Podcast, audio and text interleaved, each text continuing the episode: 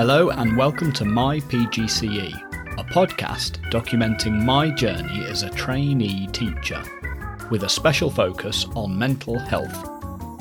I am your host, James B.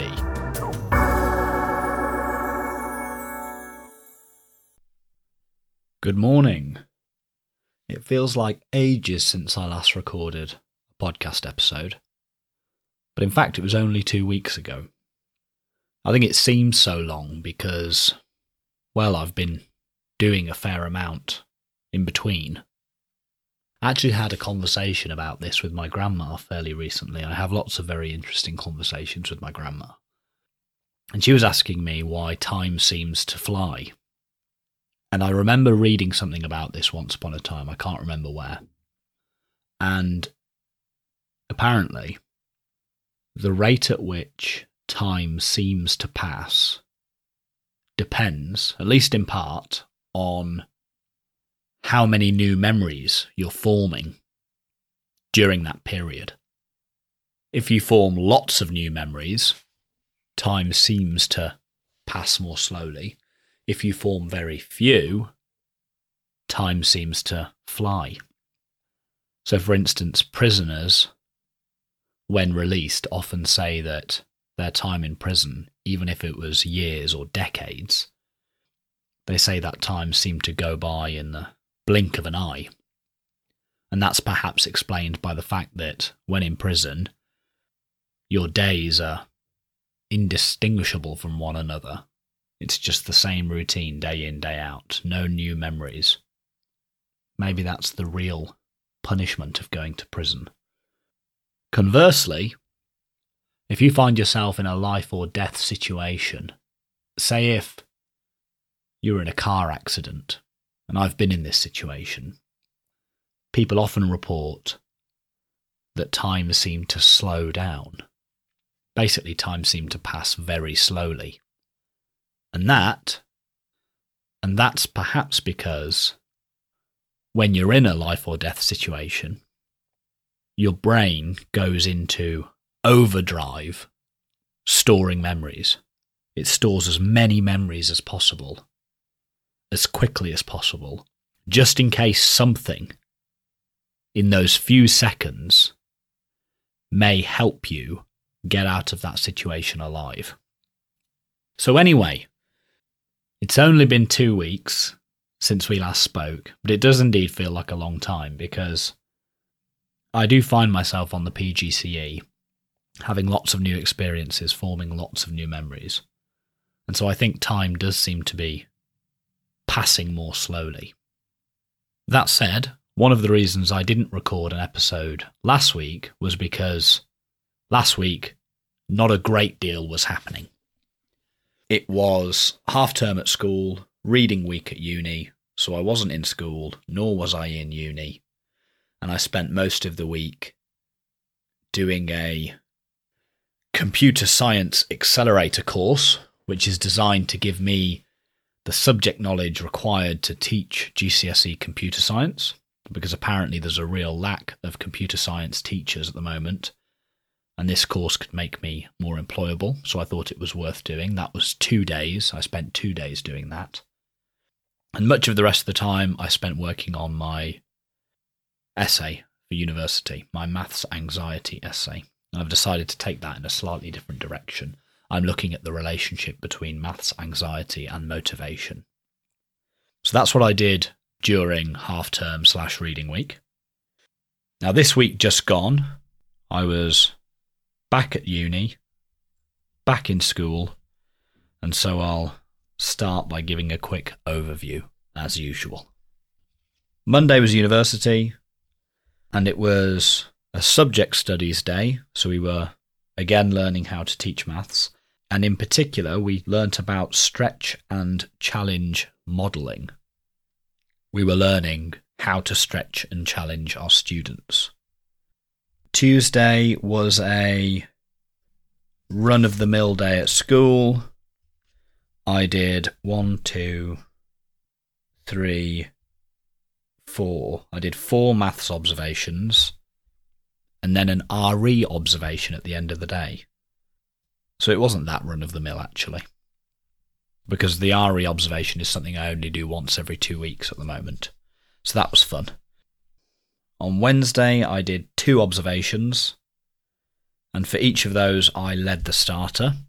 And I think my starters are improving. What I've been doing is getting a GCSE question, breaking it down into sub steps, and then having each of those steps as its own question in the starter. And then I have the GCSE question itself right at the end.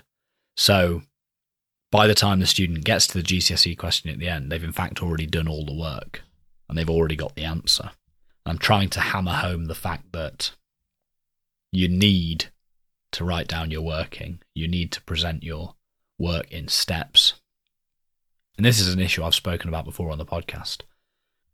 A lot of the students struggle to break a problem down into its sub steps and also seem to struggle to write down their working. And I think those two are related to one another.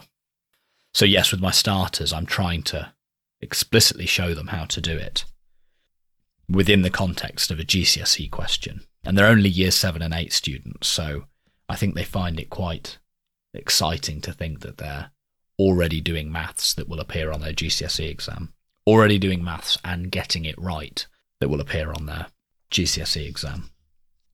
That was Wednesday. On Thursday, I did one, two, three observations, and again I led one starter. On Friday, two observations, again I led a starter. And then I had my mentor meeting last period where we discussed mainly lesson planning because I'm yet to deliver a full lesson. But next week I will be delivering six. So diving in at the deep end, really.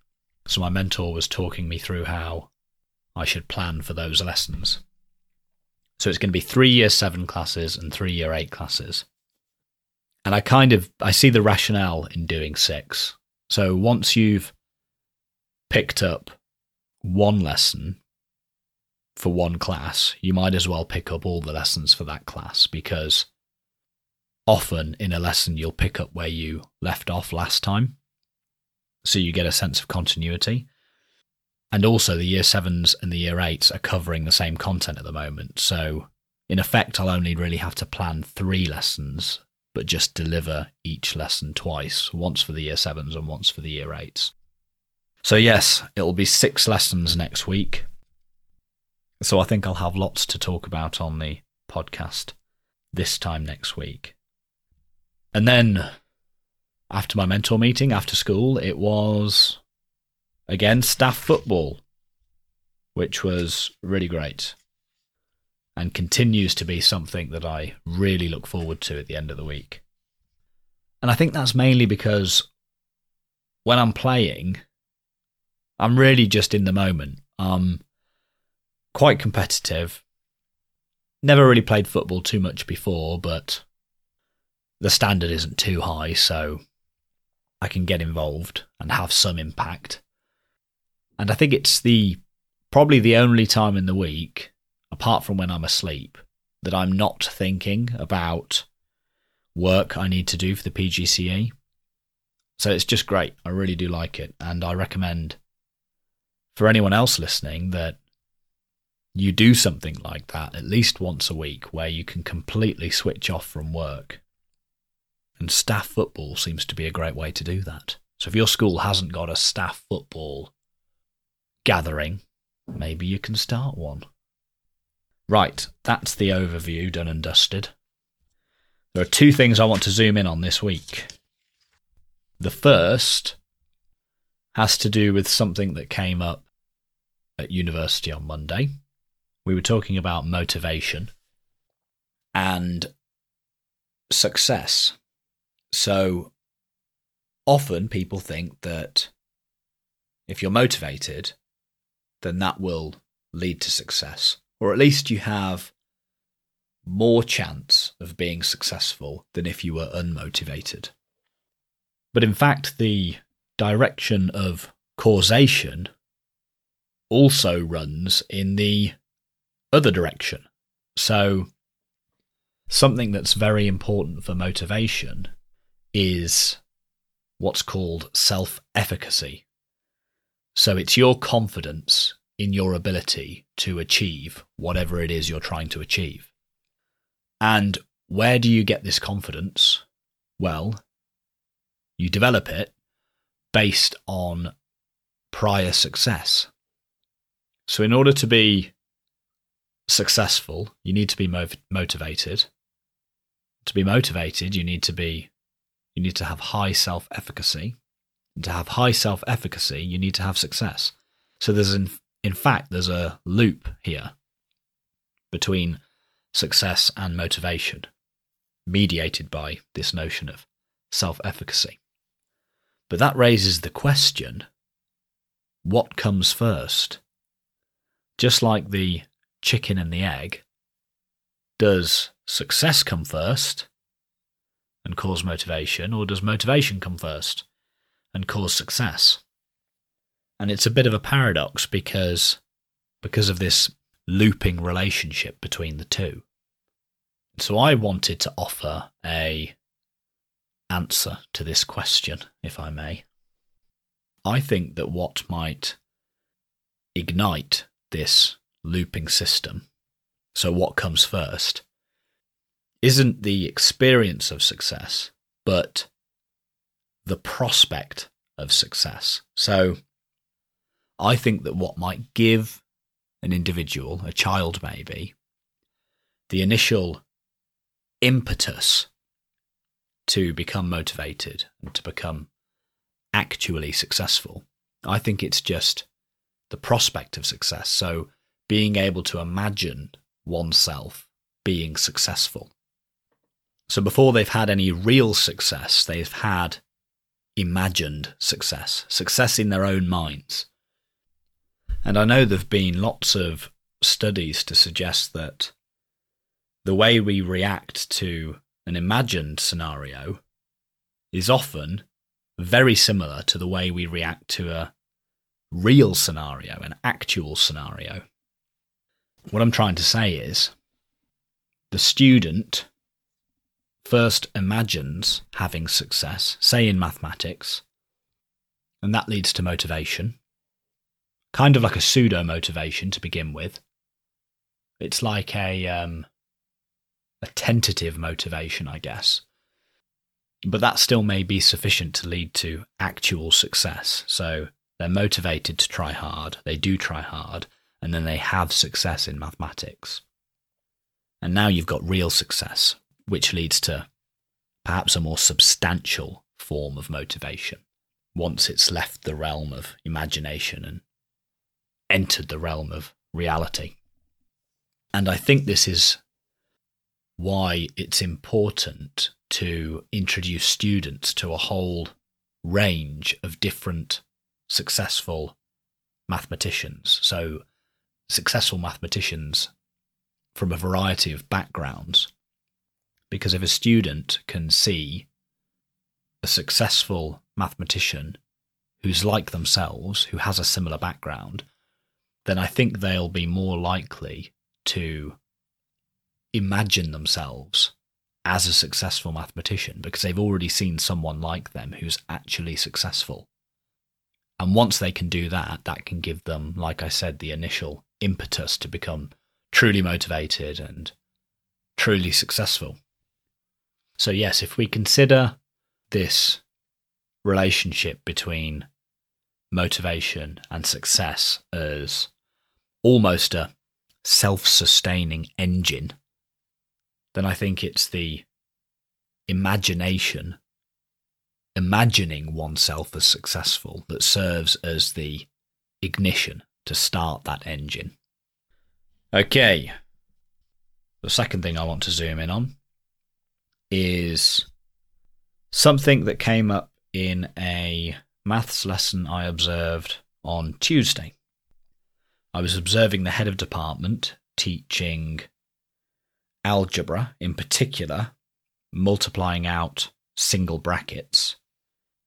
So expanding sets of brackets, collecting like terms, simplifying them, etc.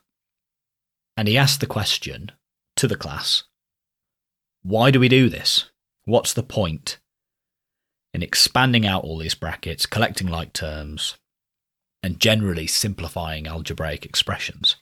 And he said we do it to make life easier, which I thought was great because he he demonstrated how if you were substituting numerical values in for these various unknowns in this unsimplified expression, the calculation you then had to do to work it out was difficult.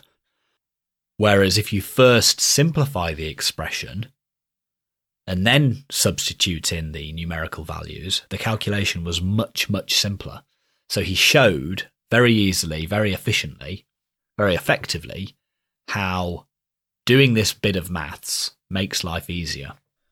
I remember reading in Mr. Barton's How I Wish I'd Taught Maths book I remember reading about how if maths is the aspirin, then what's the headache? I think that was it. Let me just check. Yes, so it's in the chapter on motivation, a subchapter on providing a purpose. And he's talking about an interview he had with Dan Meyer. Meyer? I'm not sure how to say that. M E Y E R. And Dan's question is if maths is the aspirin, then how do you create the headache? So I was close. And here in this lesson, I observed exactly that. The teacher created the headache. He showed how it would be very difficult to substitute numerical values and calculate the total value before simplifying. But once you'd simplified, it became much easier. So in this situation, it was the expanding the brackets, collecting like terms, and simplifying the expression that was the aspirin. So I thought that was really fascinating, and it gave me a lot to think about moving forward. In particular, I want to think about whenever introducing a new mathematical technique, I'll ask myself, how does this make life easier? I'll try to create the headache for my students, first of all, before giving them the aspirin, teaching them this new technique, which cures the headache and makes life easier, and thereby provides a purpose which again will hopefully increase motivation levels. Okay, those were the two things I wanted to zoom in on this week. Now, what about my mental health? So, ironically enough, during the university session on Monday, where we were discussing motivation, I seemed to have a crisis of motivation. I really just couldn't be bothered. And this seems to be a recurrent theme now often on Monday, I seem to just run out of steam. So obviously, I'm very busy Tuesday to Friday in school. It's very tiring, but very enjoyable, but still very tiring. Often my weekends are very busy too, trying to do various jobs, catch up on work, get ready for the upcoming week, and perhaps also visiting my partner up north. And then it seems that all of that tiredness catches up with me on Monday. And I do struggle to engage with the content being taught at university. I'd say that's happened two, maybe three times now.